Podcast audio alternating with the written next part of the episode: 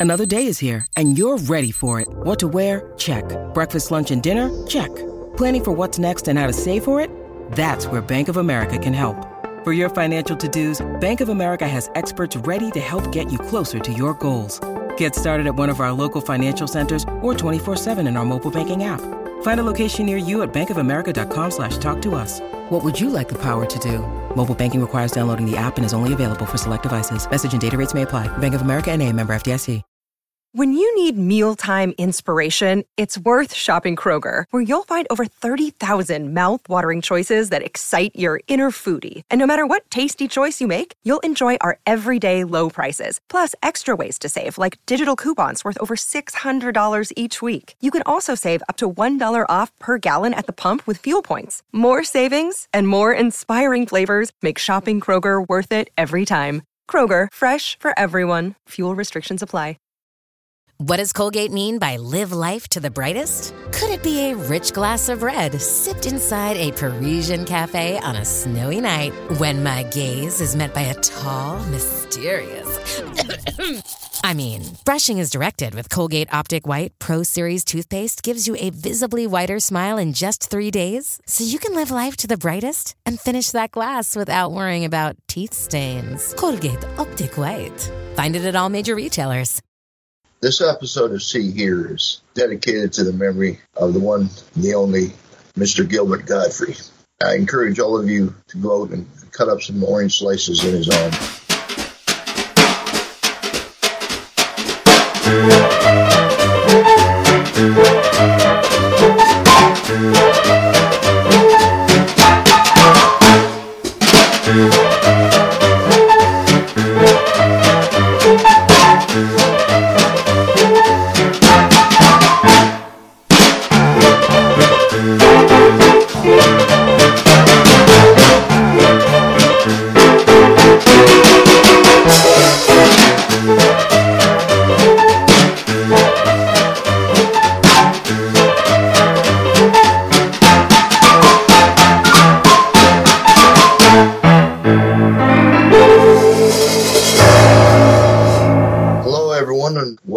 To the next episode of See Hear. 96, we're getting up there, almost at the pinnacle. 100. Today, we're going to do something a little bit different. Usually, you're uh, used to listening to the dulcet tones of our brother from another mother, Morris. Morris, today, he's off at a John Hiatt lookalike contest. So um, he couldn't be here, unfortunately, with us this Easter weekend. So here it's just myself and my other brother from another mother, Bath, England, Mr. Bernard Stickwell. Hey Tim, how goes it? Good. Today, uh, Bernie and I are going to be delving into a film from the Wayback Machine from the 1980s. We're going to be looking at, is it 82? Um, I think it actually might be 81. Urgh a Music War. It's an interesting delve and, you know, you'll hear more as we go on. And we're also going to talk about the British end of things with the ska movement with another film in comparison. So we're going to get into that as well. So we're going to play the trailer now for Urgh. That should get a little taste of uh, what that is all about, and we'll be back with you shortly. Give me some rhythm. I need some rhythm. Hey, man, what is this place? It's the rhythm I need. Suppose they gave a music war, I need this. and everybody came. And this one is full of moral fiber.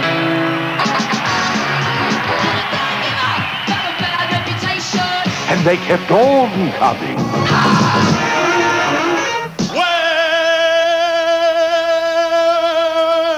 Well, come on, little mama, let's tear this damn place up.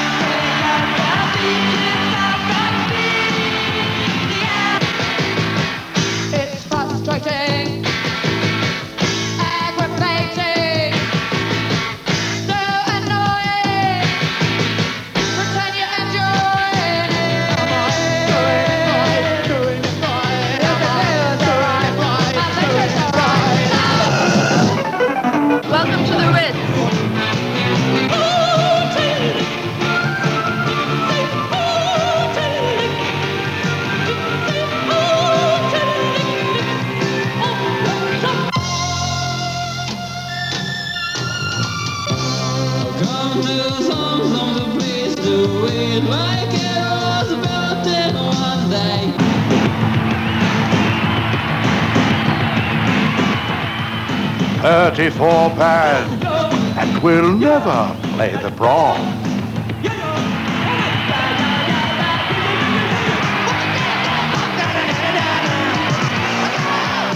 Thirty-five songs that you'll never hear in an elevator.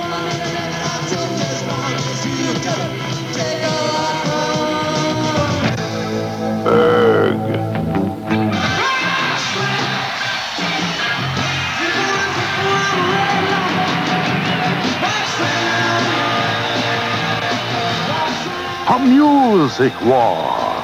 This time they've gone too far. Urgh. A movie.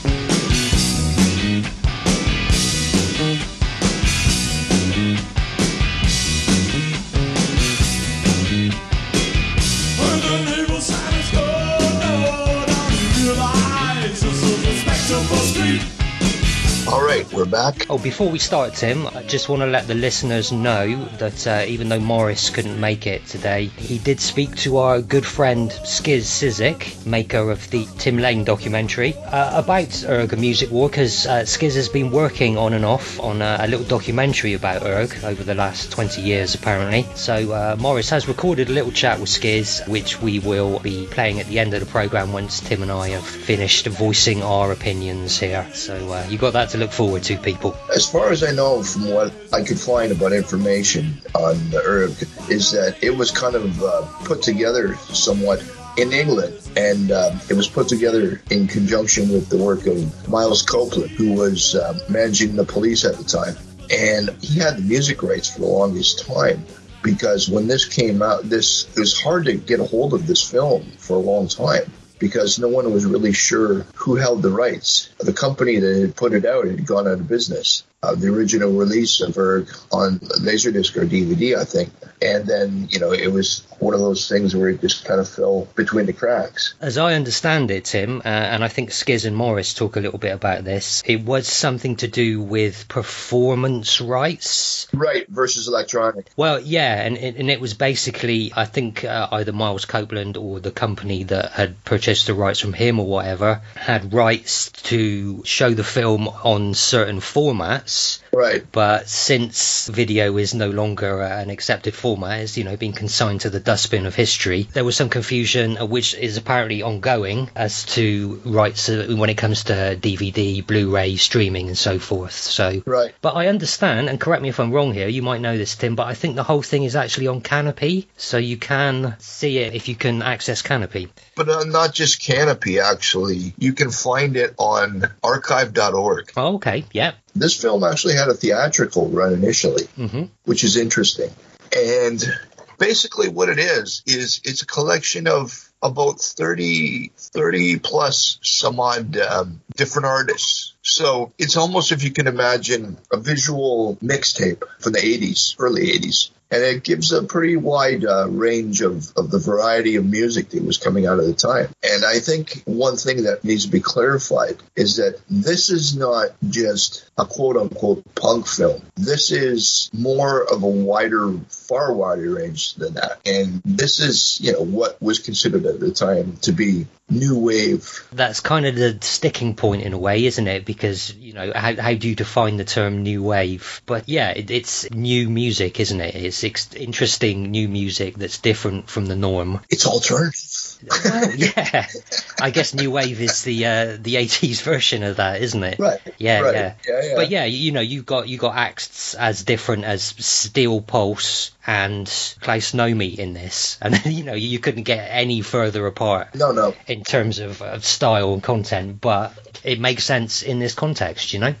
Growing up, not catching the initial beginning of punk, but growing up through enough of, of the second phase of it, I would actually argue and say that what is displayed in this film through all the different artists is closer to the initial concept of punk than what punk was to become. I would agree with that. Yeah, I think that's an interesting statement, but I would totally agree with that. What I mean is that punk initially was just do whatever the hell you want to do, find your path and follow it. And out of that came some ska that we're going to get into. A lot of it came into like rockabilly, countrybilly, like for example, X and the Blasters and that kind of thing. There was the whole electronic thing. Yeah. You know, like for example, bands like Suicide. Again, it's a very broad term, but what is now known as indie, independent, uh, certainly in the UK, it's indie, or I suppose I don't know, college rock would be like the 80s right. term in uh, in the states and Canada maybe. But I, I suppose you know people like Wall of Voodoo or those kind of artists would kind of fit into that category at this point. We're going to get into it when we go over the performers, but some of the music that is in this film that still holds up through the test of time. But then there's some of it where I'm thinking, no, you know, holy shit, man! Like you couldn't even get arrested today playing that. Yeah, totally. We should point out at this uh, stage as well that when we get into talking about the uh, performers and performances, we are talking purely about our own personal opinions here, and uh, sure, let's sure. hope we don't put anybody's nose out of joint. No, no, no. But I mean, it's just through a skewed lens, but still. So, Tim, where did you, when did you first become aware of Urgh A Music War? When was the first time you saw it? Well, I think we used to have what they called in the 80s pay television. Mm-hmm. There was pay, pay TV channels and we had a channel called First Choice. And I remember seeing this on First Choice. And then I remember seeing it again or bits and pieces of it. There used to be a show called The All Night Show in the 80s. Yeah. Where it was kind of a funny thing where there was this guy, Chas Lawther, where he played a security guard. And he was uh, like a security guard at a TV studio overnight watching the whole building. And while they weren't, you know, nobody was there, he'd start messing with the uh, editing equipment and stuff. And he started broadcasting what he wanted to watch. Hmm. so then there was clips of this in The All Night Show. I remember seeing the Cramps on there and Gang of Four. And yeah, I'd say early, like early 80s or okay. you know 84 85 so only a few years after it, uh, it initially right. came out yeah because this wasn't the kind of thing that it went over gangbusters mm-hmm. i really think urgh a music war went over like a fart in church to tell you the honest truth i don't think it actually got a massive obviously it was shown in in uh, cinemas but i don't think it had a massive release at the time and i think it just kind of slipped out on video fairly quietly well they have those midnight screenings you know these sure. have those oh, yeah, but, yeah. I mean, but you can't earn back your packet for what you put into it from midnight mm-hmm. screen. But here's something to be said about this though, because I don't know if you knew this, Bernie, but they actually released the soundtrack to this a year before the film came out. Yeah, I, I had heard that. In a way, it was kind of a smart move because you get everybody, you know, sussed on all the music, and then to go out and see mm-hmm. the film, the, the, visual that goes along with, you know, you already know the, the music. I mean, the film is to a certain extent a showcase for artists who are on perhaps A and M and IRS. Those well, IRS particularly was uh, Miles Copeland, Stewart Copeland's brother, was quite strongly right. involved, and so it kind of makes sense that they put the LP out there first, or at least you know they, they assembled the film with the idea of the LP in mind as well, or vice versa. Right, right. You know, it, it certainly stands up as a film. It's a lot of fun, but you can kind of perhaps think of them seeing it as a tool to sell records more than it was sure. to promote the film. You know. Right, right, right. Most films that came out with a soundtrack, mm-hmm. the soundtrack was basically released in conjunction with the film. Sure, yeah, yeah. And this was like one of the few times I actually saw that it, it was a different thing. I think there's a couple of cuts of the film as well, isn't there? There's one which right. is just over two hours and one which is just over 90 minutes. And I don't think either of them have the exact same content as the soundtrack LP. I might be wrong there. I think you're right. It's interesting that, you know, the soundtrack LP is, is a more of a sort of cherry picked version of what's in the film.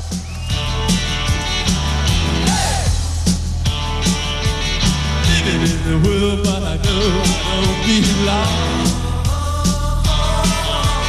Running to the crowds, but I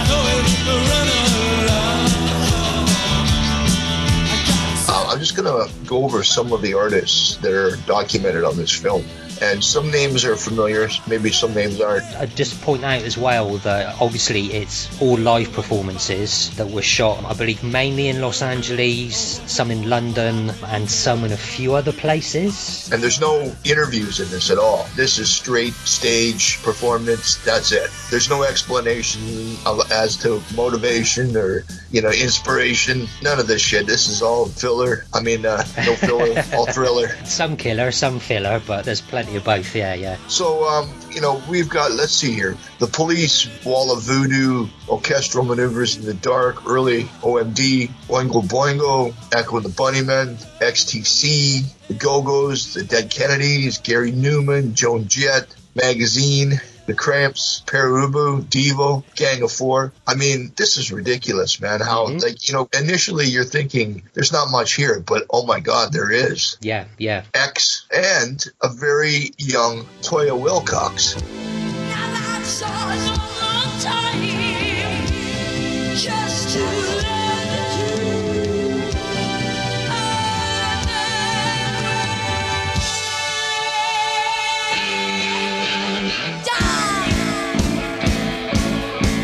which is very interesting because for those of you who are not familiar with Toyah Willcox, I think you are familiar with Toyah Willcox because Toyah Willcox. well, you can explain, Vern. See, it's funny you say that, Tim, because certainly in the UK at the time, Toyah was huge in this period. I'd say 83 to about 80 actually maybe even like 78 79 through to 82 83 i mean she was a proper pop star that had come from i guess i mean i don't know that she wasn't hanging out with the pistols was she? But she was certainly she was in jubilee the derek jarman film which um, had a, a, very sort of big punk contingent involved with that. I'd say she was closer to along the lines of something like adam and the ants. Yeah, kind of. Uh, do you know what really struck me whilst watching her performance here is it's very theatrical and uh, it's very proggy. You can definitely sort of draw a line from uh, 70s prog bands through to the kind of stuff she was doing, which kind of makes sense when, uh, you know, as you probably all out there know, she's married to uh, Robert Fripp,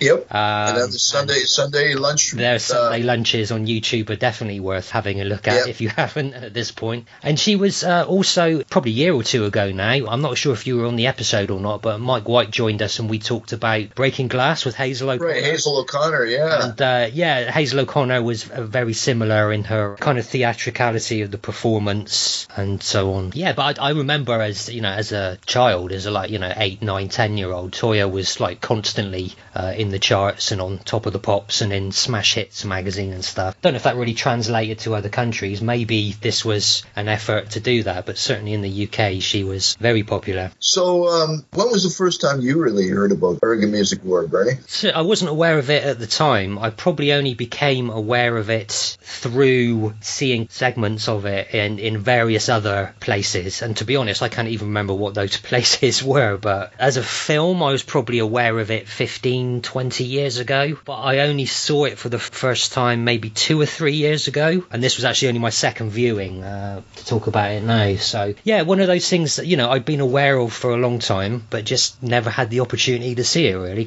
You know, as we were saying, it for a long time, it has been difficult to see. As you said earlier, you know, you don't want to put anybody's nose at a joint, but let's get into the thick and thin of this here. Who are the artists or what performances really stood out for you, good and bad? Yeah, sure. Okay. Well, the good ones. Uh, do you know, it's funny, as I was watching it yesterday, I thought I'm going to make a list of each artist and write a one word description as we go. Right. I ran out of steam after about six, unfortunately. But I think OMD, I thought were very good.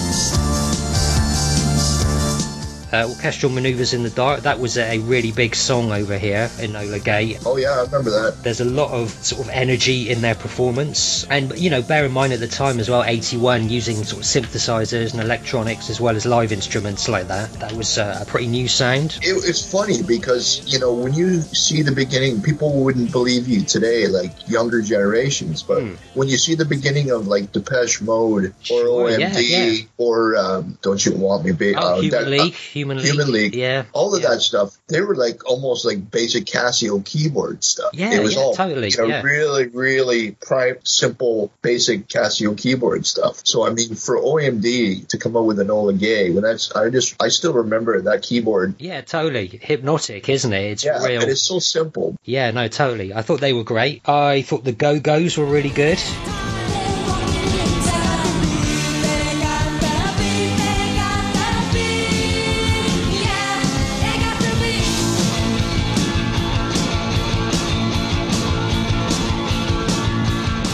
Dayglow, I wrote as my description for them, but again, a, a lot of energy. They had this real sort of positive, this kind of like, fuck you, we're up here doing this vibe to them. Do you know what I mean? Which Right. I thought was really infectious. Good, great song as well. Dead Kennedys, who were always good value. Just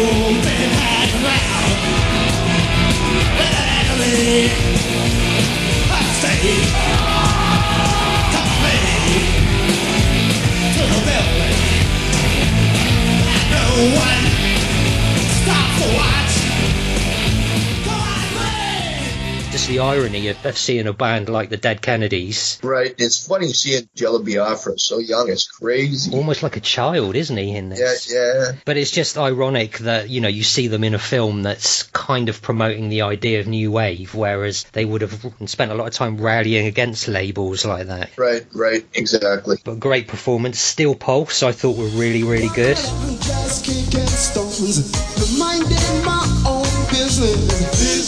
Come face to face with my foe, disguised in violence from head to toe. A holler and the ball, Ku Klux Klan. Now let me go now, Ku Klux Klan. To let me go was not their intention. They said, "One nigga." Great song, and uh, some guy dressed up as a uh, Klansman running around the stage. Right. It's kind of fun. The Cramps, fucking That's- amazing. One of the all time great performances. Oh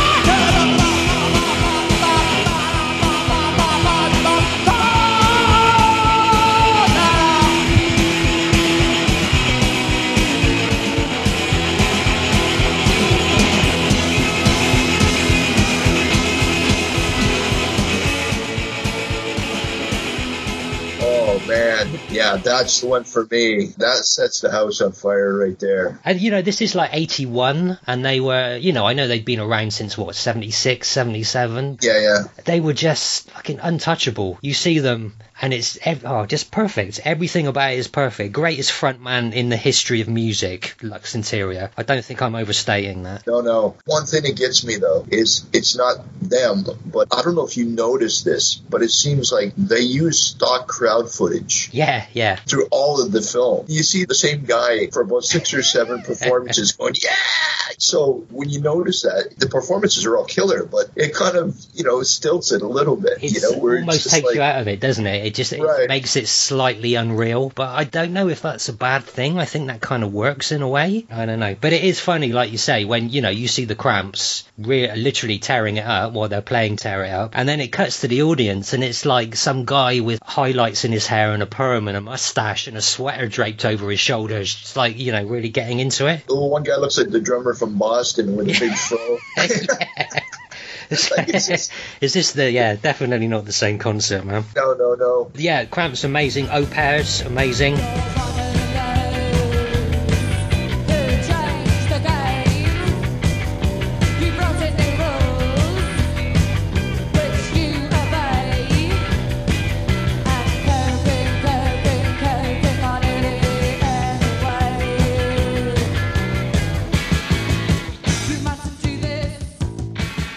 Great song. great musicianship. Underrated band, I think. I think Gang of Four get a lot of the plaudits, and I think the Au Pairs were doing a very similar thing, as good, if not better. Great, great band, great performance. Pere Ubu were amazing.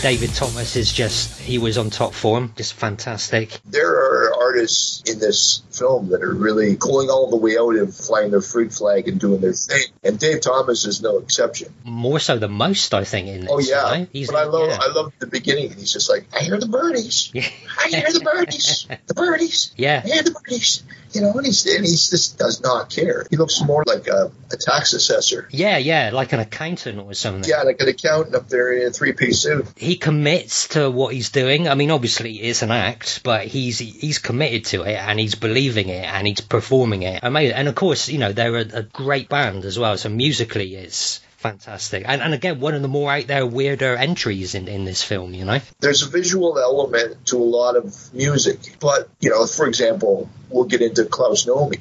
yeah. okay. But but with Ubu, they were more like performance art. It wasn't so much about the visual aspect of it. It was about the perform, like The whole not thing. just yeah. yeah, the whole Yeah. thing, not just a musical performance, but just what they were doing. they were creating their own art, and you almost get the impression that they'd have been doing this even if there was like two people in the audience. It wouldn't Exactly. have mattered. They were just they were there in their world doing their thing. And then you get guys also that fall into this kind of thing, like John Cooper Clarke. Round the block, against the clock, a tick tock, tick tock, tick tick tock, running out of breath, running out of socks, rubber on the road, flippity flop, non-skid agility, chop chop, no time to hang about, a workout, elf fanatic, a workout. Yes, yeah, yeah, yeah, He's doing his spoken word. yeah. Uh, Again, he's committed to his aesthetic and his performance, isn't he? Oh yeah, yeah, yeah. And considering he is just up there reciting poetry, I mean, to do that in front of a large crowd there to see sort of noisy, upbeat punk new wave music, and not only to do it, to do it well and have the audience respond to you is is something else. That's pretty fucking punk rock, if you ask me. Where you get a whole crowd that's just like, kill, destroy, and this guy's like, I'm going to read you some poetry. Yeah. You know, it's, and everyone's like, fuck you, man. Like, we don't want fucking poetry. And no, I'm going to give it to you. You know, like, you know. and you're gonna like Yeah. it, yeah. And you're going to like it. Yeah, exactly.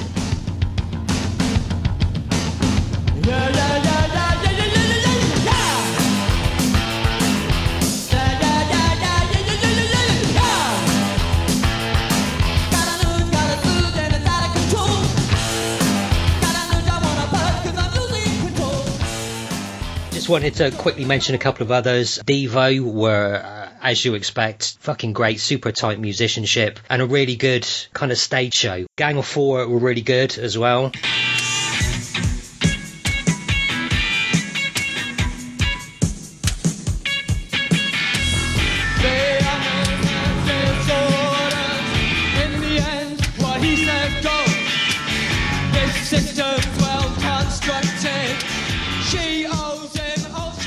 You know, it really struck me whilst watching them here that Steve Albini, in most of his bands, Big Black and Rapeman and Shellac, totally just stole the guitar sound and guitar style from Gang of Four. Just that kind of scratchy metallic sound, you know? That's funny that you mention that because, like, the beginning of, uh, not to go off on a tangent, but uh, the Big Black song Kerosene, Mm, yeah, yeah. the beginning of that song, that tick-a-tee-tee, tick-a-tee-tee, tick-a-tee, it totally sounds like Gang of Four, yeah. Absolutely does, yeah, yeah. And X were the other band I wanted to mention. I, I mean, I, I love X anyway. They were just shit hot here, totally on fire. And I just love the way that Exene and John sing together, the way they sort of harmonise around each other. Just works perfectly for me.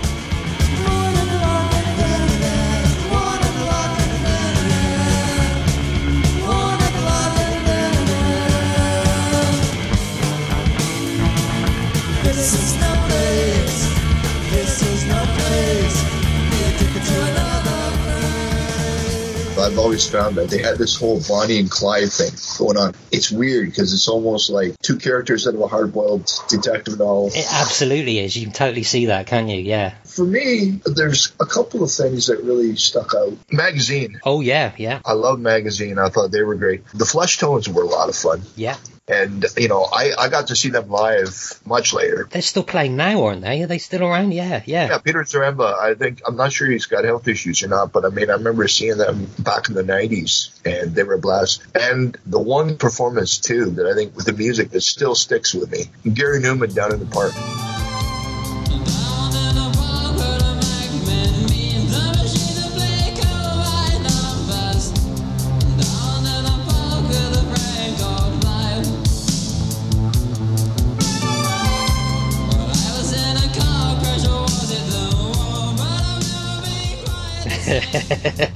I'm glad you brought this up. I was I was going to mention this. This is kind of one of those legendary performances, and kind of for the right reasons, but also kind of for the wrong reasons. I mean, it is a proper Spinal Tap moment. I think he, uh, for people who haven't seen this, he comes out on stage in a uh, the, the stage is like you know swathed in loads of uh, dry ice, super uh, smoky, and he comes out in this kind of little electric car, which sort of just looks a bit like an electric wheelchair with a car body put over the top or something. And he, he sings the song we're basically just driving back and forth around the stage. It's not a massive stage. He hasn't got far to go. He can't pull any real maneuvers. Yeah, it's one of those kind of what the fuck moments. Having said that, the song's good and the band, who are sort of on a riser in the background playing, are really good. I had a friend of mine a couple of weeks ago saw Gary Numan play, Oh wow, yeah, yeah. and he played that. He's still playing it, and it's still amazing. Do You you know? think he's still got the car he's driving around in? I don't know. Like, I mean,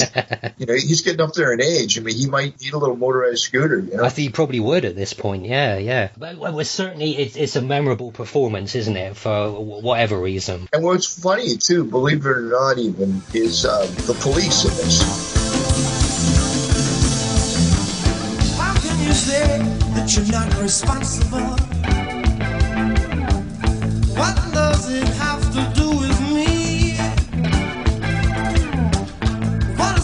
reaction? What should it be? Confronted by this latest atrocity. Say what you will about the police, the later stuff, the early stuff, they were considered part of the pop movement too. Absolutely. And for a three piece, it's amazing when you consider like Andy Summers was playing blues and playing other stuff before the police. Like he was never really a rock and roll guy. But when you see the combination of him, Copeland, and Sting, you can't get much tighter than that. They're really dynamic musicians together, aren't they? I mean, again, uh, when I was nine, ten years old, the police were huge. I mean, they were. This was just before they became worldwide superstars, I guess. But those uh, al- albums, uh, what was it, Outlandos, D'Amour, and Regatta de Blanc, and so on. I had all those on cassette, and all my friends at school had them on cassette, and we were just obsessive about them. And you know, you listen to that stuff now, and it holds up.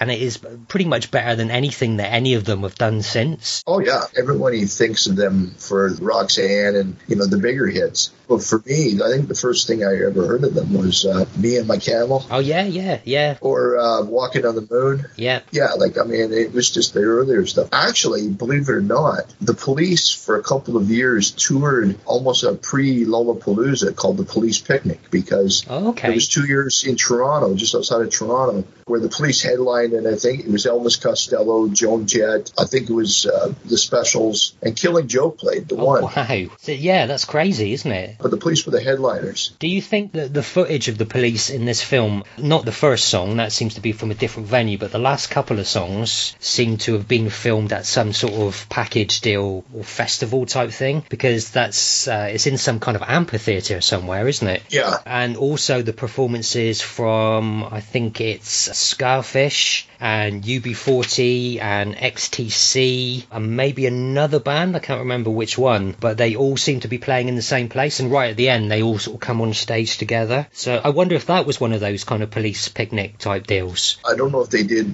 any of the other shows outside of Canada, but I know the two year, the two years in a row they had the police picnic. There's only one kind of performance in all of this of, with all the artists to me that really stands out as not really belonging. Okay. What do you think? Is there one that you saw that you're just like, well, what's this doing in here? The one I kind of felt like that, maybe Surf Punks? Seemed a little uh, one joke idea, so I'm surprised they sort of made it into something. To me, it was Joan Jett and the Blackhearts. Oh, okay, alright.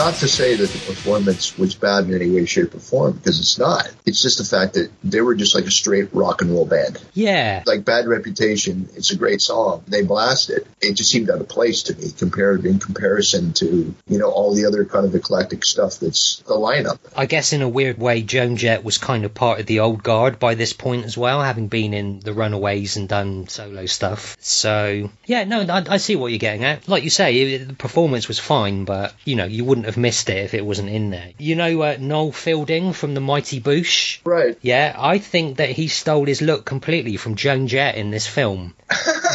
look at, look at a picture of them both side by side and uh, tell me what you think. The guy who kind of goes the furthest in all of this to the, you know, ut- utmost uh, end of the spectrum is Klaus Nomi. Yeah. Now, how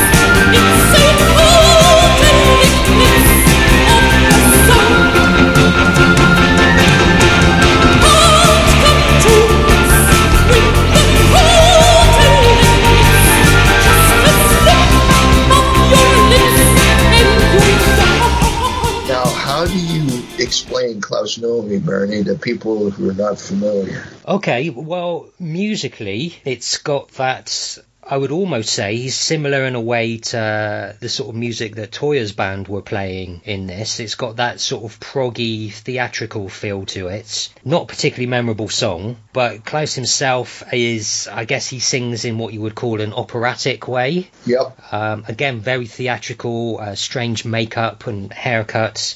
Just a strange looking guy in general, to be honest. And he has kind of, you know, dancers and a kind of stage show and stuff going on. So I, I think in that respect, he kind of he sticks out like a sore thumb in comparison to everyone else in this. Whether that's a good or a bad thing. You might have seen Klaus Nomi, actually, believe it or not, on Saturday Night Live. Oh, really? Da- I didn't know that. backing David Bowie as one of his backup Oh, singers. okay, all right. Bowie does uh, TVC 15 live, and I think he actually toured with Bowie for a while as a backup singer. But uh, Klaus Nomi is almost like imagine an effete kabuki performer singing Madame Butterfly over disco. Yeah, that's pretty good. Yeah, yeah. Yeah, he's kind of something like that. But I mean, you know it when you hear it. And to see this guy for the first time, you, you're not going to forget it. I do think I don't know. This it sounds a bit unkind, but I, I think it was kind of a shtick. It was about the performance, and it wasn't necessarily about the music. I mean, I can't imagine anyone seriously buying a Klaus Nomi LP and actually listening to it. Do you know what I mean? Right. Is that a bit harsh or not? I don't know. Well, I think I, I would really compare him, and I don't want to compare, but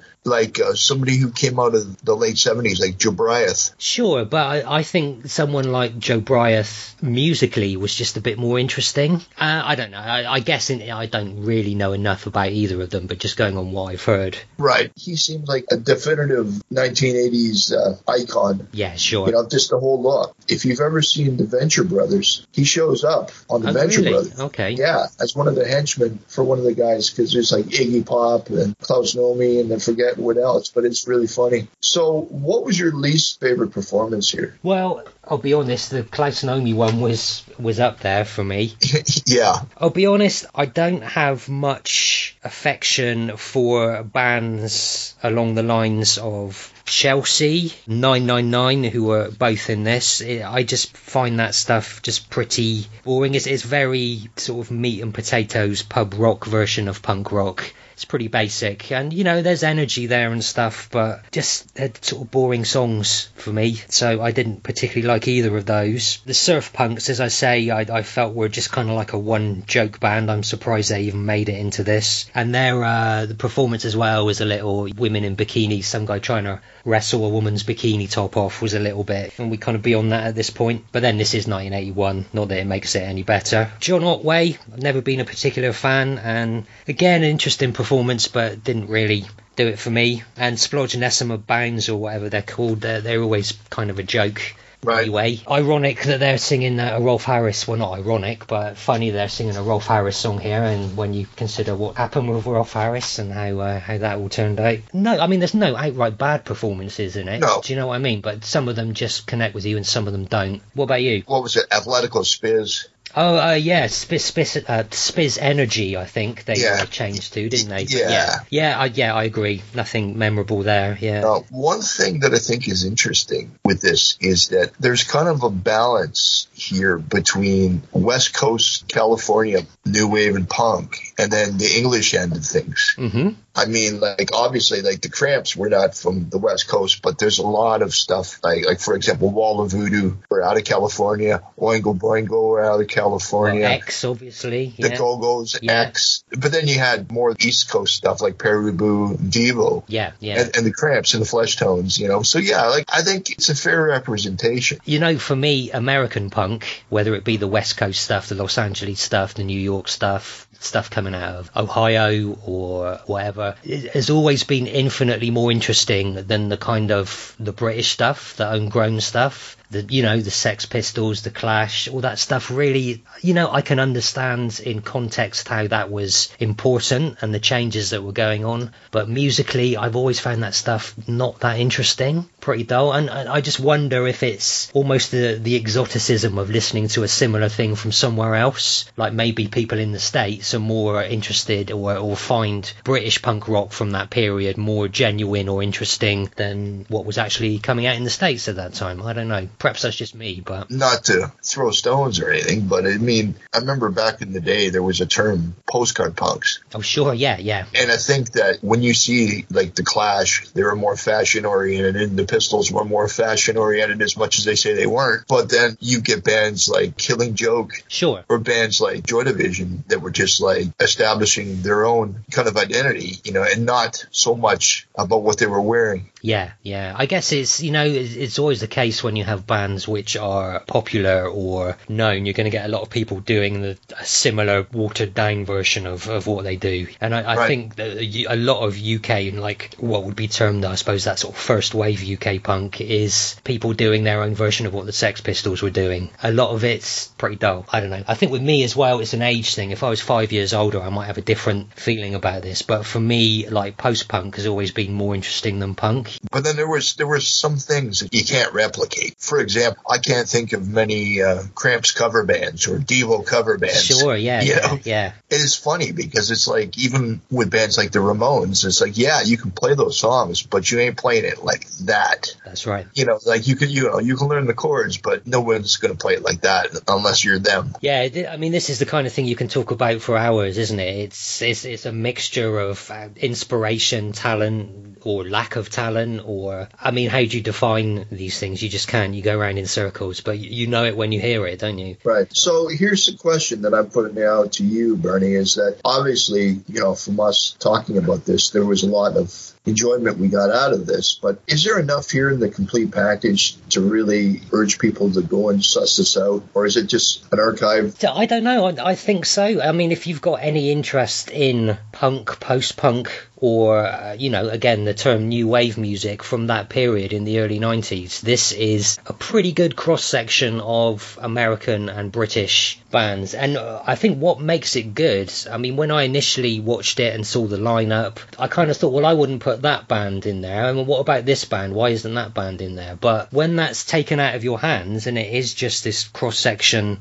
that's put together in front of you, it, I don't know, it kind of makes sense. It works, I think. What's a real trip to me is that consider this, right? All these performances are almost 50 years old. Yeah, right, I know. Editor's insert. It's 40 actually. Now, if you think about that, okay? Yeah. Think like 81, okay?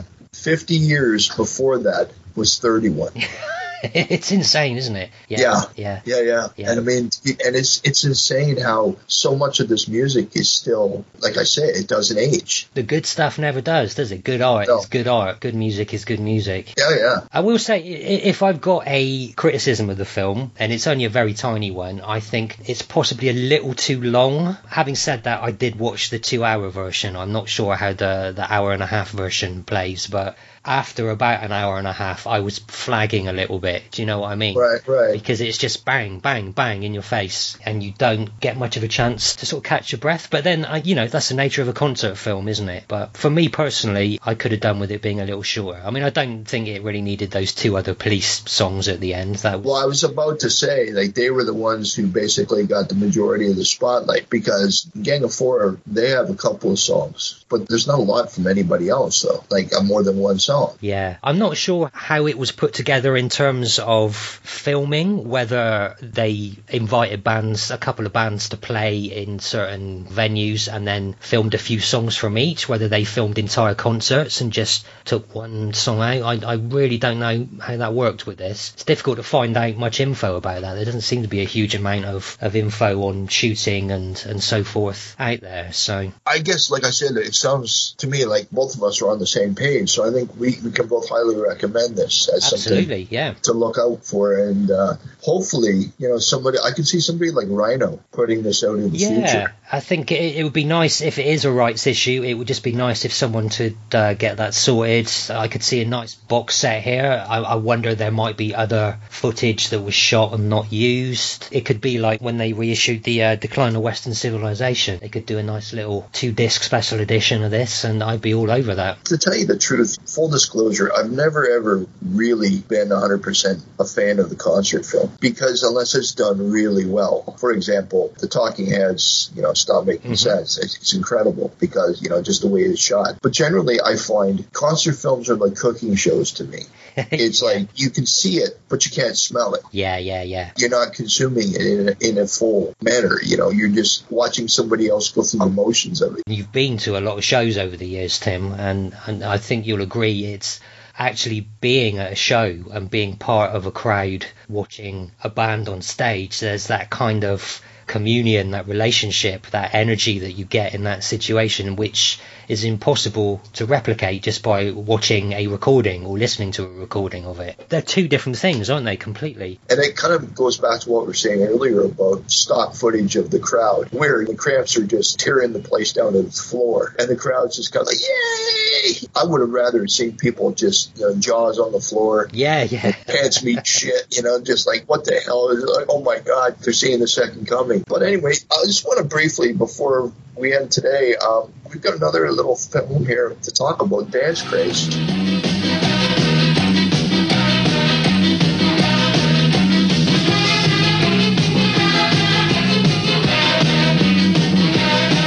The music that changed the world.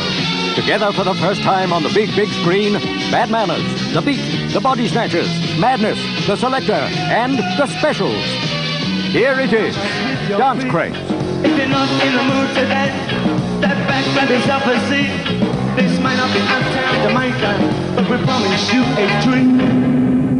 And this is a ska. Again, I don't want to call it a documentary. It's a concert film. Came out in '81 out of England, and it was basically a showcase of what was going on in the, the whole two-tone ska movement. I was going to say time. it's the, the two tone scene uh, again around that time was was huge. So uh, looking back, it was a, a golden age, man. The charts were full of stuff like that. The Oh, yeah. bands that are in Urgh and the specials and the beat and madness and the selecter. Bad manners. Yeah. Bad manners, yeah, yeah. this was, you know, a showcase of what was going on at the time. What you're just saying about how, you know, everything was in the charts. One thing I love about this film is that it doesn't use that stock footage of the crowd. The crowd and the audience are one and the same. It's more like shooting like a house party, the way they um, kind of encapsulate all the performances in this. And you can see, like, it was unreal. Like, the audiences that a lot of them pulled in, like with the specials and selecter. And, like, I, you know, there's a where you can see the definitive energy and the reaction that all these bands are getting. I was going to say, what'd you make of this, Bernie? Bad boy Tim, I didn't get around to watching it, I'm afraid. I don't know.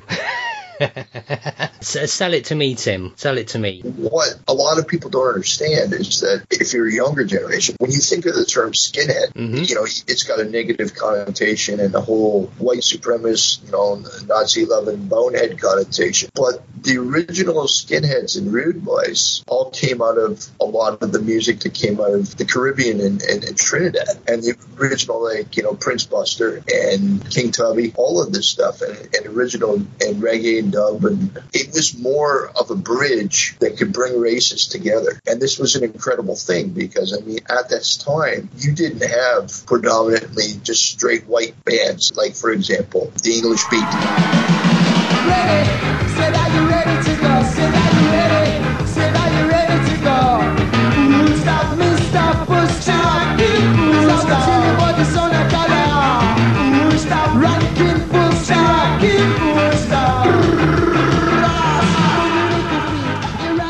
And Selecter, and you know, and a lot of these bands. Well, I, I'm guessing pretty much all the bands in, in this film. I mean, certainly that two tone wave of stuff. It, it was all it was black and white people in the same bands. Yeah. But it wasn't even an issue of black and white. Yeah, ab- absolutely, band- yeah. just bands, just music. There's another documentary that we need to cover in the future about the rock against racism, and I think that this was a huge thing that really, at the time, I don't want to call this, for lack of a better term, poverty music. Well, working class would be a better. working class, Yeah, yeah, exactly. yeah. The working class movement, yeah. But a lot of it, like Northern Soul, brought together people of different ethnicities and walks of life, and just the love of music. Well, we should uh, also briefly point out, Tim, that there was a big crossover between punk and kind of reggae as well. Oh, absolutely. The Slits obviously were uh, hugely influenced by reggae, and you had uh, obviously the Clash were hugely uh, influenced by reggae, and you had Right. uh, Don Knotts, is it? Who was quite uh, Yeah, Don Don, Don, Don Letts, Don Knotts. That's somewhere else entirely, isn't it? Holy! Don Letts, I'm so sorry, Don, if you're listening. Yeah, Don, But yeah, Don he, he was was a big hugely part. involved in, in sort of both camps, and you know, John Lydon was a huge fan of reggae, and he had bands like Black Uhuru too. yeah, totally, yeah, That were, you know, crossover as well. But the energy that came out of the whole two tone movement. Well, you ever see that film Rock Around the Clock in the fifties? Oh, the one with Bill Haley, yeah, With Bill Haley, Yeah, yeah, right? yeah. When you're younger and you see that, you think, no, man, like this is a joke. When they were saying everyone he was tearing up the floor, like, right, you know, you know, you kind of snicker at it, right? But if you were there at that time, they were burning the house down. yeah, sure, yeah, And it's the same thing with this, is that when you see like the crowds, like I'm talking shoulder to shoulder, like a full hall with, you know, like Pauline from Selecter, you know, just getting them into a friend, like everybody Mhm. just po- pogoing and just singing every word, word for word, every song, word for word, you know, and it's just like, it's just infectious. Every single performance in this is like that. It's just like, I don't know if they just stacked the deck and just got the best of the best from what they wanted, because obviously these are from different shows. It just seems to me like every single performance in this, the crowd is just like in the palm of their hand. And even, even like early bad manners. yeah, yeah. Well, certainly before they went into the the more sort of pop stuff, they were totally committed, authentic ska kind of band, weren't they? Oh, absolutely. Do you ever get the chance to see bad manners? Uh, no, a a friend of mine who I used to work with, he was a huge fan, and he saw them a number of times, I think, but uh, I never got around to it. I saw them in the early 90s and they played a small place in Toronto. And it's funny because, like, Buster, their singer, if you can imagine, like, he looks like the Uniroyal Tire Man. Yeah. and he's like this big boy. He's a big, big guy. And re- with a refrigerator of a belly. yeah. He got up on stage and it was a Sunday afternoon, the show in Toronto. Within two minutes, the whole floor was full of people dancing. There was no hesitation. There was no warming the crowd up. It was just like a light switch. And I was blown away for a band from the early 80s, 10 years later, whatever, in a small little place. It, it's like they electrified the floor and everybody was, was getting zapped. You know, it was unreal Peeling people off the ceiling, yeah. these a lot of these bands are still at it. I mean, like the English Beat just played here about a week ago with uh, Dave Wakeling and Roger and all those guys, and the music's still great. You can find this on YouTube, by the way. I should mention. Just put Dance Craze movie and you'll find it. But this one is a really nice slice of giving you an example if you never really heard ska before or don't know a lot about the two tone sound, this is a great, great cut of what it was like. Do you think does it make a good counterpoint to the uh, to Urgh?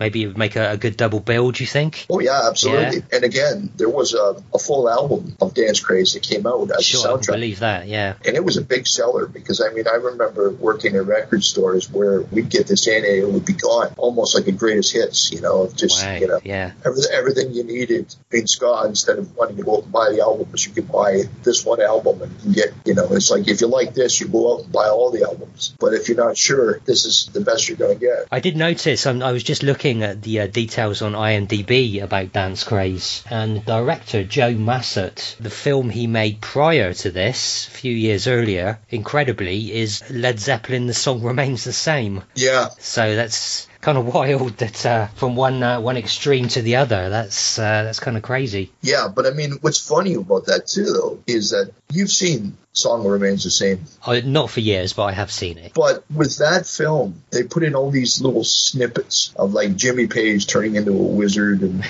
and driving the race cars and all this, you know, stupid shit that has nothing to do with Led Zeppelin. Mm-hmm. Whereas they try to be artistic with that and take liberties. Whereas with Dance Craze, I'm not saying this guy's a lazy director in any way, shape, or form, but it's kind of like with this one, it's like, look, point the camera, turn it on, let it happen. That's it. Well, you know, 76, the song remains the same. 81 for Dance Craze. And 76 is the proggy excess era. And 81 is the sort of post-punk, the ska kind of stuff. And it's just, like you say, it's point and shoot. You don't need to embellish it because it's, it's all there on stage, you know? but there's so much energy mm. that's just radiating off of all like all of this that it's just capturing it lightning in a bottle yeah but this is a fun one i really dug this a lot i'd seen this again years ago there was a channel local toronto channel channel 79 and they play music movies primarily on late Friday nights and Saturday nights after one o'clock when people come back from the bars. Yeah, and I remember this being on television. That would be the perfect way to watch this kind of thing. In fact, that would be the perfect Friday night double beer. Bring some uh, beers back from the uh, the bar with you and a pizza, and just go through Urgh and go through uh, Dance Craze. Bring a couple of friends, have your own uh, dance party, I guess. Yeah, exactly. Yeah, yeah. I think the difference between the two, though, is that with Urgh, for the you know the younger generation and those that love to uh,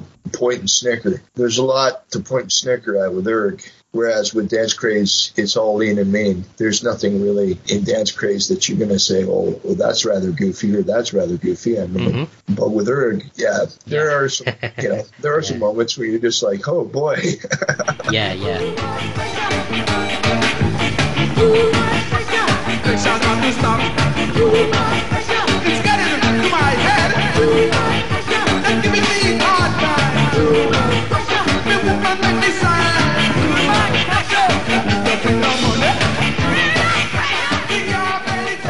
We're going to go off to a clip of uh, our brother Morris and our brother Skizz Cyzyk talking a little bit about Urgh, the music war, and uh, Skizz's upcoming and hopefully uh, illuminating documentary on Urgh, the music war. So afterwards, when we come back, we'll talk about what we're going to be looking at next month.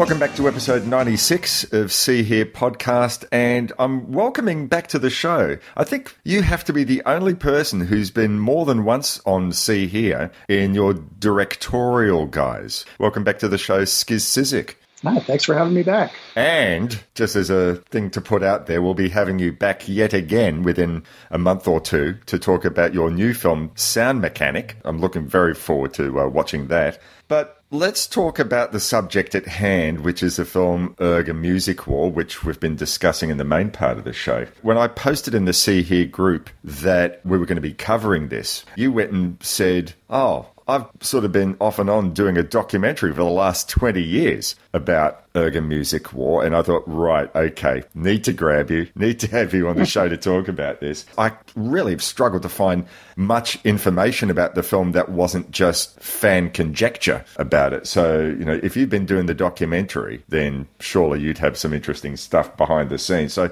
I want to start off asking in true projection booth fashion, when was the first time you saw the film and what did you think? Interesting story about that. I found out about the album before I found out about the film. You know, I, I was a little punk rock kid and I would visit record stores all the time. And one day I saw the album on the front shelf in the store and it was a specially priced two record set. I think it cost less than a, a, single record, but it was two records. And I loved compilation albums at the, at the time because I was really excited by all the new punk and new wave bands, but I didn't have enough money to buy all these records and hear them. So I bought a lot of compilation albums, and that enabled me to, to know what a lot of these bands sounded like. So I picked up Urgh A Music War, the, the specially priced two record set, and uh, just devoured it. Like I, I couldn't believe it, and it was it was my introduction to so many bands that became favorite bands that to this day are still favorite bands, and uh, just couldn't stop listening to it. Let's see, that would have been 1982, I guess, into the summer of 92, 82, sorry, 1982, summer of 82. Probably in early 83,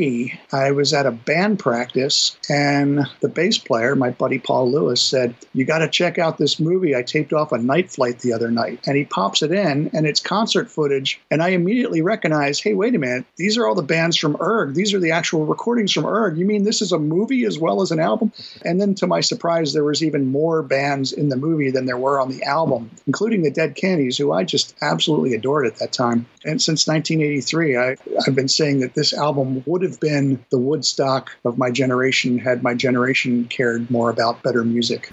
You know, but my peers in 1983, they were all about MTV, and MTV was all about Phil Collins, and well, maybe not in '83, but you know, it was Michael Jackson. It was mainstream music, and at the time here in the states, there were only three bands on Urgh that I had ever heard on commercial radio, and that was the Police had had several hits at that point. Gary Numan had had Cars, and Devo had had Whip It. At the time the film was made, the Go Go's hadn't released a record yet. Uh, I don't remember when Beauty and the Beat actually came out, the actual year. I think it was right around the time of Urgh, but they definitely weren't on the radio yet because when they finally were on the radio, I knew who they were. Right, right. You know, and to everyone else, it was it was a new band. But within a couple years, a lot of the bands on there showed up on MTV. Joan Jett, XTC, Echo and the Bunnymen. So yeah, this album for people like me who bought it when it came out, we knew a lot of these bands before they hit commercial radio. Some of those bands I think were already known here, or some of the artists were already known here, like XTC was never mega huge, but certainly by the time that English Settlement had come out, that was, I guess, their moment in the sun in this country. Although we knew songs like Making Plans for Nigel and Generals and Majors from before that. So, I mean, yeah, XTC would have been a known thing by the time Urgh A Music War had come out here. Actually, one guy who frequently visited was uh, John Cooper Clarke. It seemed like he was down here doing something like every other year or something like that. He was a name over here, but I don't imagine that he would have been a big name in, in the States. I don't think he ever became a name here. I think he's probably best known here as the guy in Urgh. Uh, right. Just coming back to your point about having bought the record first, when you bought this and you said you love getting compilations, did you realize that you were getting a live compilation or did you just sort of think these were going to be studio cuts or did you buy it with no perceptions at all? The album cover says unreleased live performance by. So I thought, oh, cool. You know, that's just fine. You know, these are all bands I would probably hope to see live one day anyway. Do you know what was the actual impetus behind the making of the film? Now, you know, besides Miles Copeland finding a way to promote the police and any other are on the IRS label, do you know, was that his only angle? Because there's plenty of acts in there which aren't on his label. Was this just a thing where Miles Copeland or Michael White, not that Mike White, but Michael White, who produced the Rocky Horror Show and a bunch of other. Right. Li- I've just been amazed finding out about some stuff this week about him. But was it any of these guys just sort of thinking almost altruistically, "Wow, these are great bands. The world needs to know about them." What What was the impetus behind the making of the film? You know, if I have an actual answer to that in my research somewhere, I've forgotten what it was, and I really probably should have pulled. I have a binder full of research that I should have pulled out and looked through. If I remember correctly, and I forget the name of the director of the film, Derek. Derek Burbridge. yeah, Burbridge. Thank you. If I remember correctly it may have been him or it may have been one of the Copeland. Somebody was saying something amazing is happening in music and we, we need to document this. You know, we, we need to make a document of what's happening right now because this is really special. And it really is. And, and like I said, it was really special to me, but it was completely ignored by most of my peers, you know? So I'm really glad this document exists. It's now decades later, and I still am telling people about this film that they've never heard of. And I'm like, how have you never heard of this? This was so important to me, and we all like the same music. How did you miss this? Do you know anything about how successful it was at the time? I don't know that it had actual theatrical runs anywhere. I think it just had special screenings here and there. I'm probably wrong about that, but I seem to remember that it just popped up in town after town. Like they didn't have that many 35 millimeter prints of it, so it was just circulating from town to town, maybe for one or two screenings and then on to the next town. Since the VHS days, I mean, I didn't watch it back then, but I do remember seeing VHS tape in our library in the 80s. The film appears to have had a really spotty release on home media. And I think that what I saw this week was that the last time it had been put out was on DVD-R on demand from Warner Brothers. Right. And and missing some songs. Right. Were there rights issues? What's been stopping this getting a release? Because it seems like you, you can find any number of really obscure music films that get quite celebrated and are put out either on streaming. You can find them on Tubi, on uh, home media, or whatever. And something like this, which, as you said, your friends might not have known about it, but is considered really, really important. Why isn't this getting a release? Is it purely rights issues? Do you know? Uh, yes. If I understand the story correctly, if I get it wrong, I, I encourage people go find the act, the artist in the film Skafish. Go find his website and read some of his blog posts because he's covered this. Probably explain it better than I can. But the rights were sort of screwed up in the fact that the artists were giving the rights to their songs to be used in certain formats at the time, which didn't cover formats of the future. So it was able to be released on VHS, cable, and Laserdisc. And that's all. like it, it, it, you know, the, the wording of the contracts didn't cover future formats. People weren't thinking about DVD or Blu-ray yet, or streaming at that time. So whoever actually holds the ownership of the movie now, and there, there's discussion about that too. Like Warner Brothers, who put out that DVD-R, didn't really have the rights to do it, and that's why it was a DVD-R, not you know mass produced. But whoever has it can't really do anything with it without renegotiating the rights to every single song. And at this point, they probably won't be able to find some of the, the musicians, and some of the musicians probably wouldn't renegotiate. I do know that some of them, like Gary Numan, took his footage and some other footage from the same show and released that himself at one point. I feel like some of the other bands did too. And I, I heard that in my research there, each band, some bands, the entire show was filmed, some bands, three songs were filmed. So somewhere there is a whole lot of extras material that uh, I do hope that this album or this movie will come out on Blu-ray someday with a whole lot of extras because I would love to see more songs. Before we get into asking about your making of this film, which hopefully one day will actually be a thing. But you raise the interesting point there because what was the format behind these performances? Because I mean, we're seeing in the film, except for the police, because of Miles Copeland being behind this, getting three songs. Everyone else really gets just the one song. But we're seeing performances labeled as from Fréjus and from London and from LA and maybe one or two other spots. So were these concerts put on like as multi-artist shows? Were they designed to be for this film or was it just Michael White and Miles Copeland saying, oh, right, these artists are going to be at this place. We'll negotiate with them for this film. Were these concerts put on specifically for the purpose of making this film? I think some of them were. You can tell that, you know, there's like five bands that were filmed at the same show in LA and, and a handful at the same show in New York and a handful at the same show in London the, the amphitheater show that opens and ends the thing with the police, that was an actual tour. I think it was Police, XTC, Skafish, and ooh, UB40, English, some, a, a, band that isn't in the film. No, no, no, well, um, because they call uh, UB40, I think UB40's drummer comes on to play over Stewart Copeland's head. Right. And, and just like I thought, I thought, all right, so that was a specific show or run of shows. Well, that was a whole tour. And I, I think that was the final night of the tour. And I feel like there was some importance in that that maybe started the whole life needing to document what was going on. So they got the final night of that tour and then they shot the other shows. I, I could be wrong. Again, I should have checked my research before talking to you. But I mean, I know the dates are written on the back of the album cover. So if anybody wants to look that up. And I feel like there was like maybe two nights in LA that were shot. But anyway, yes, a lot of these shows were put together in order to document all these cool new bands that all had some kind of connection to IRS or A&M or just the people involved were big fans of. So, as we said at the start of this chat, you've been working on a documentary about Urgh A Music War and presumably about the tours and all that went on back then. So, when did you decide to play detective? Was it because, you know, you were such a fan of this film and you thought no one knows anything about it? What made you start doing this and how easy or not has it been to get access to any of these musicians? How many were willing to talk about it? Okay, where to start? I, uh, it was the early 2000s, and I had a friend that started working at Warner Brothers producing DVDs and mentioned the possibility of a 25th anniversary DVD of Urgh Music War. And the light bulb went off in my head that I want to make a short documentary about the film that could be used as an extra on that DVD. Of course, that DVD never came out, but I started working on this idea. I started researching like crazy. Like, like I said, I have a whole binder full of research that I did back then, you know, 20 years ago.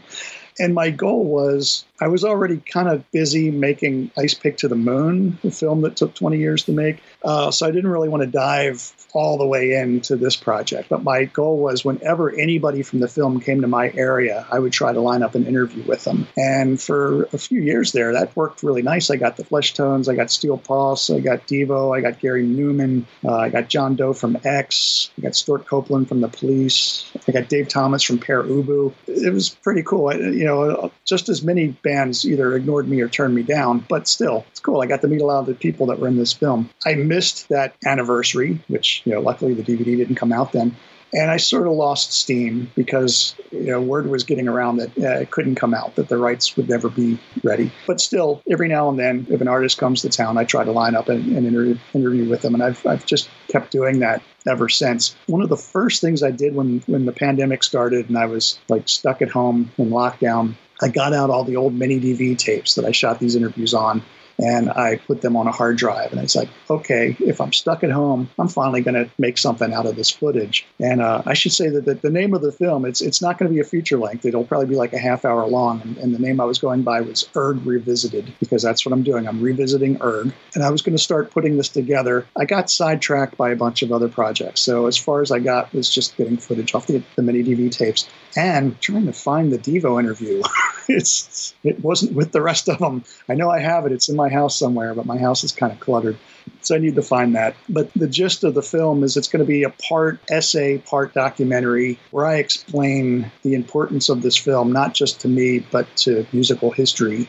And then get into interviewing the people in the film, get their thoughts on it, how important this was to them. You know, it's going to be kind of weird to make because I know I can't really get the rights to anything from the film, but there are ways around that. You know, there's this thing called fair use that if I follow the rules, I might be able to use parts of the film, very small snippets. But I, I, have it visualized, and somewhere I actually have it all written out on paper how I want it to, to go. Just need some time where I'm not already working on a bunch of other projects to sit down and, and work on this and get it done. Rights issues are tricky, and even fair use you know, I, I, know a lot of filmmakers that feel like they can use whatever they want and just claim fair use, and it doesn't work that way. So there are rules to follow, and I plan to follow them.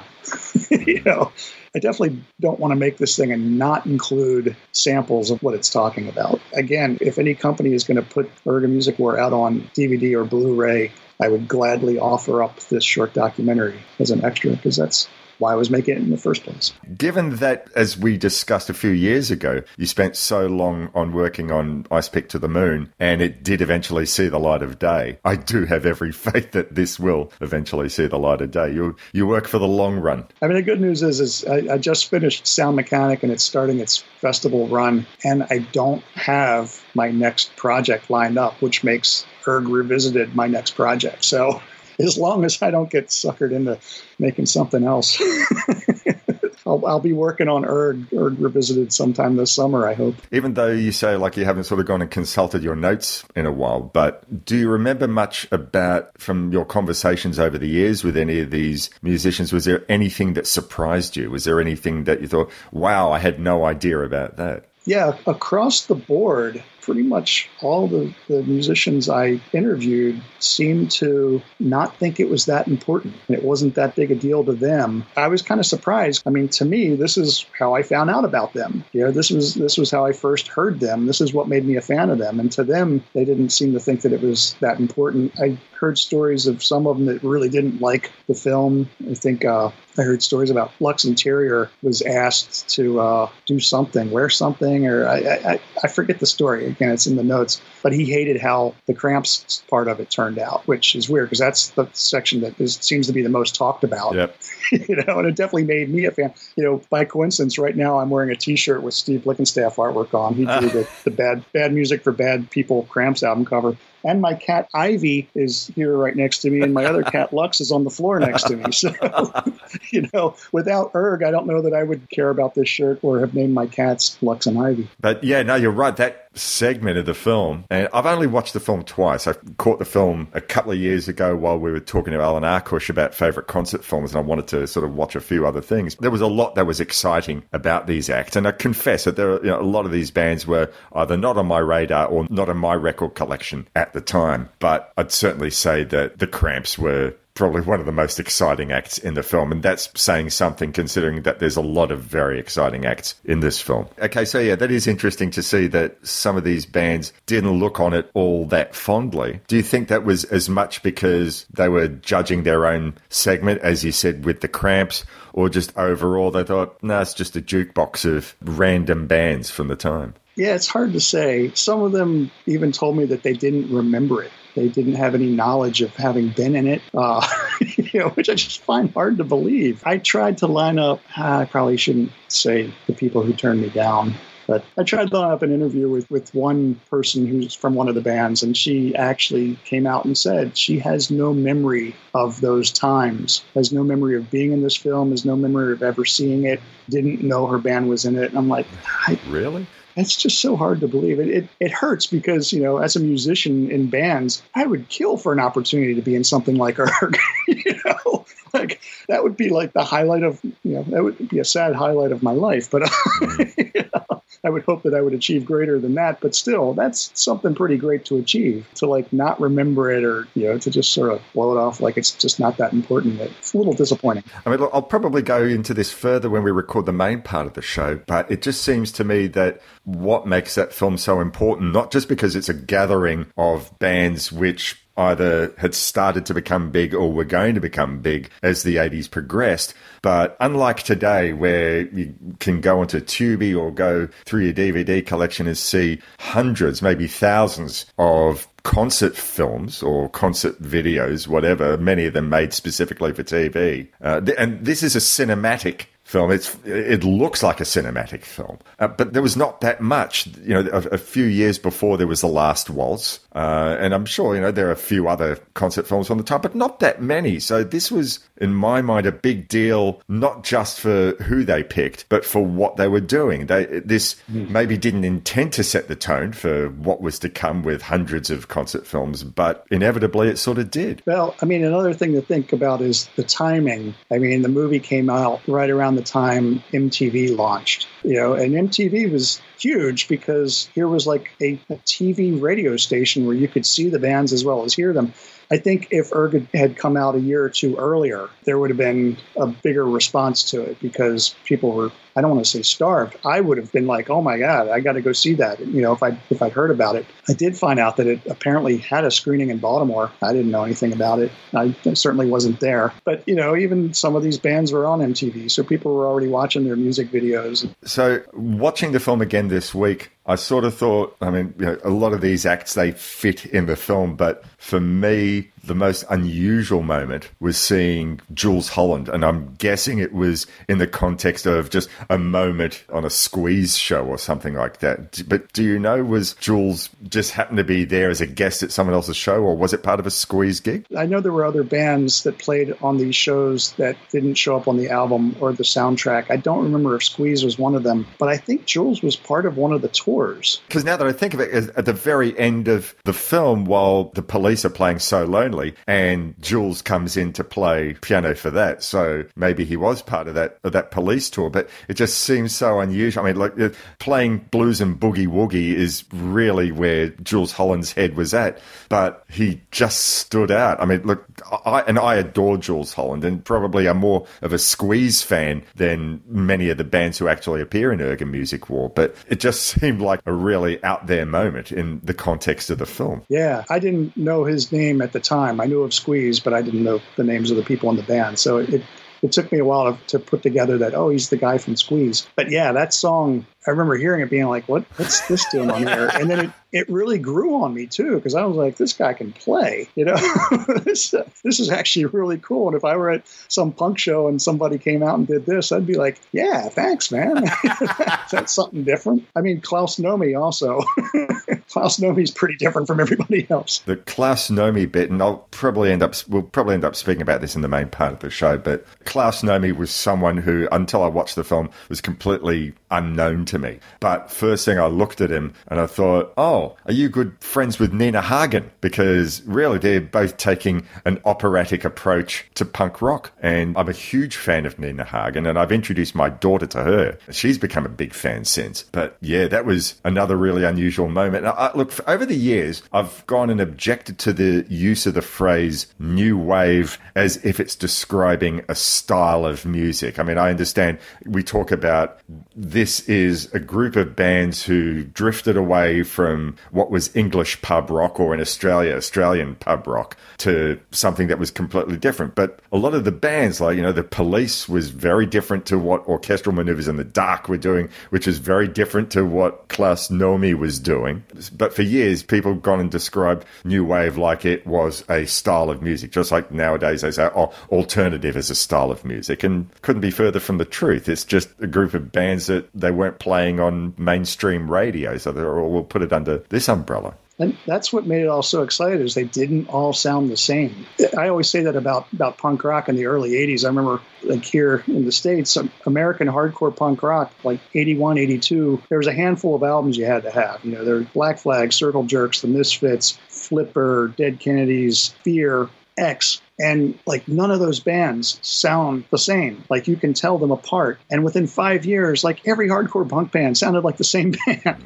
and so I, I, would try to say, like, no, it was so much better before there became a uniform, before there became a sound. And and I think that's one of the things that Urgh is is documenting, you know. Oh, and getting getting back to Klaus Nomi, mm. I was aware of him before Urgh, but I didn't know his name. To me, he was the guy that sang backup for David Bowie on Saturday Night Live. Oh. And when I saw him in Urgh, I'm like, oh my God, that's the guy from the Bowie performance. And so that put him on my radar. And actually, if you watch the uh, the Nomi, you've probably seen the Nomi song, right? The documentary Klaus Nomi. I've not seen a documentary about Klaus Nomi separately. Okay, well, seek that out. It's called the Nomi song. And I, I want to say they were able to use the clip from Urgh. So uh, that's a good sign. Writing that down now.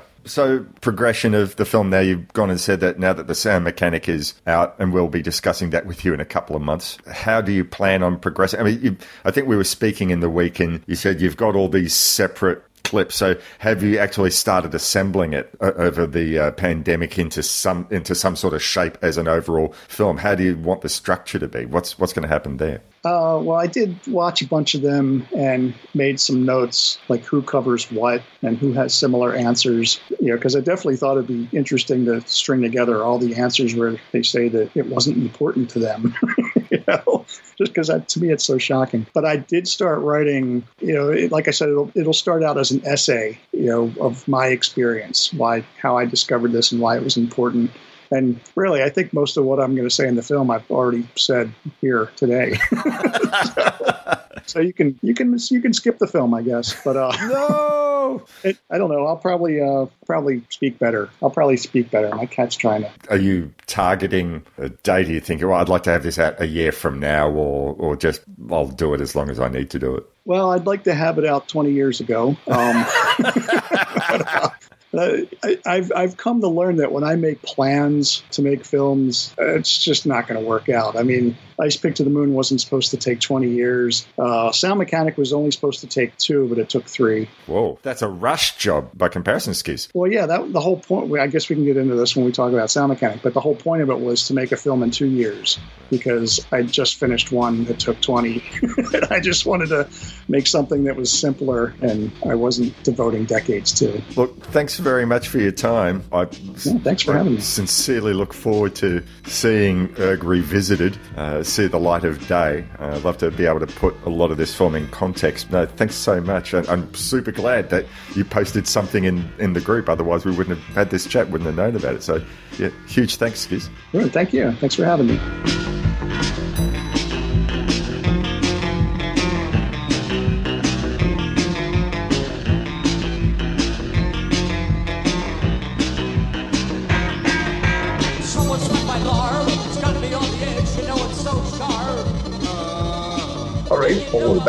I hope you found that informative, and we're really hoping that Skizz continues his upward climb with uh, Urgh, and I can't wait to see what he winds up with in the end. All right, Bernie, so uh, what do you think we're going to be perusing into for the next month of Here? Uh, I'll be honest with you, Tim. I have got no idea. I don't know if Morris has something lined up or whether uh, one of us are going to pick a film. Do you know, or I think we'll leave it at mystery for now. yeah, but, I guess uh, um, we we can announce it on uh, Facebook and um, Instagram and so forth. So uh, I guess keep your eyes peeled out there. So I just wanted to thank everybody on uh, this Easter weekend uh, for tuning in with us.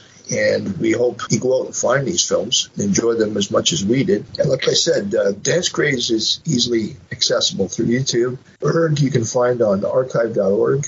So I uh, encourage you to go and suss them out and enjoy the sounds. Don't forget to join the Facebook group. Uh, just uh, search See Hear Podcast. Email address should you want to send us a missive. Uh, I believe is See Hear Podcast at gmail.com. And we are also on Instagram at See Hear Podcast, all one word. So, yeah, if you want to call us out on anything, if you've got any suggestions, uh, anything you like, just uh, reach out, get in touch. All right. With that being said, thanks again, and we'll be with you next month. Cheers. Cheers. Bye bye. In our dreams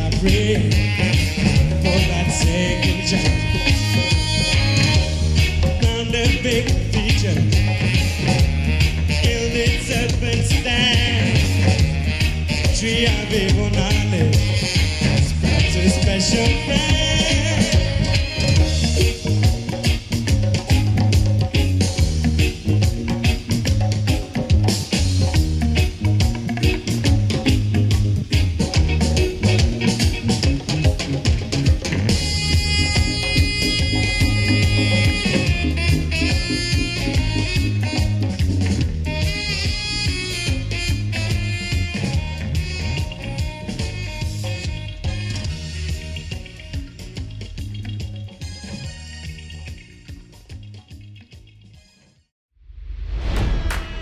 It's NFL draft season, and that means it's time to start thinking about fantasy football.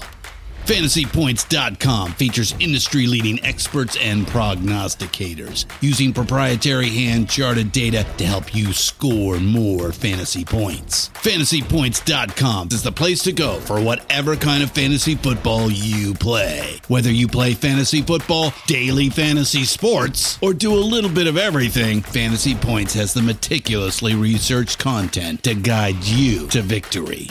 And why wait for the fall? Fantasy Points also covers the new spring football league, the UFL. Join the guru, John Hansen, Scott Barrett. Joe Dolan, and other massive names in the fantasy football universe with an exclusive offer. Use code Pantheon for 15% off any fantasy points package, including the all in package, with access to every article, tool, and data nugget that Fantasy Points has to offer. That's fantasypoints.com and code Pantheon for 15% off at Fantasy Points. Fantasypoints.com.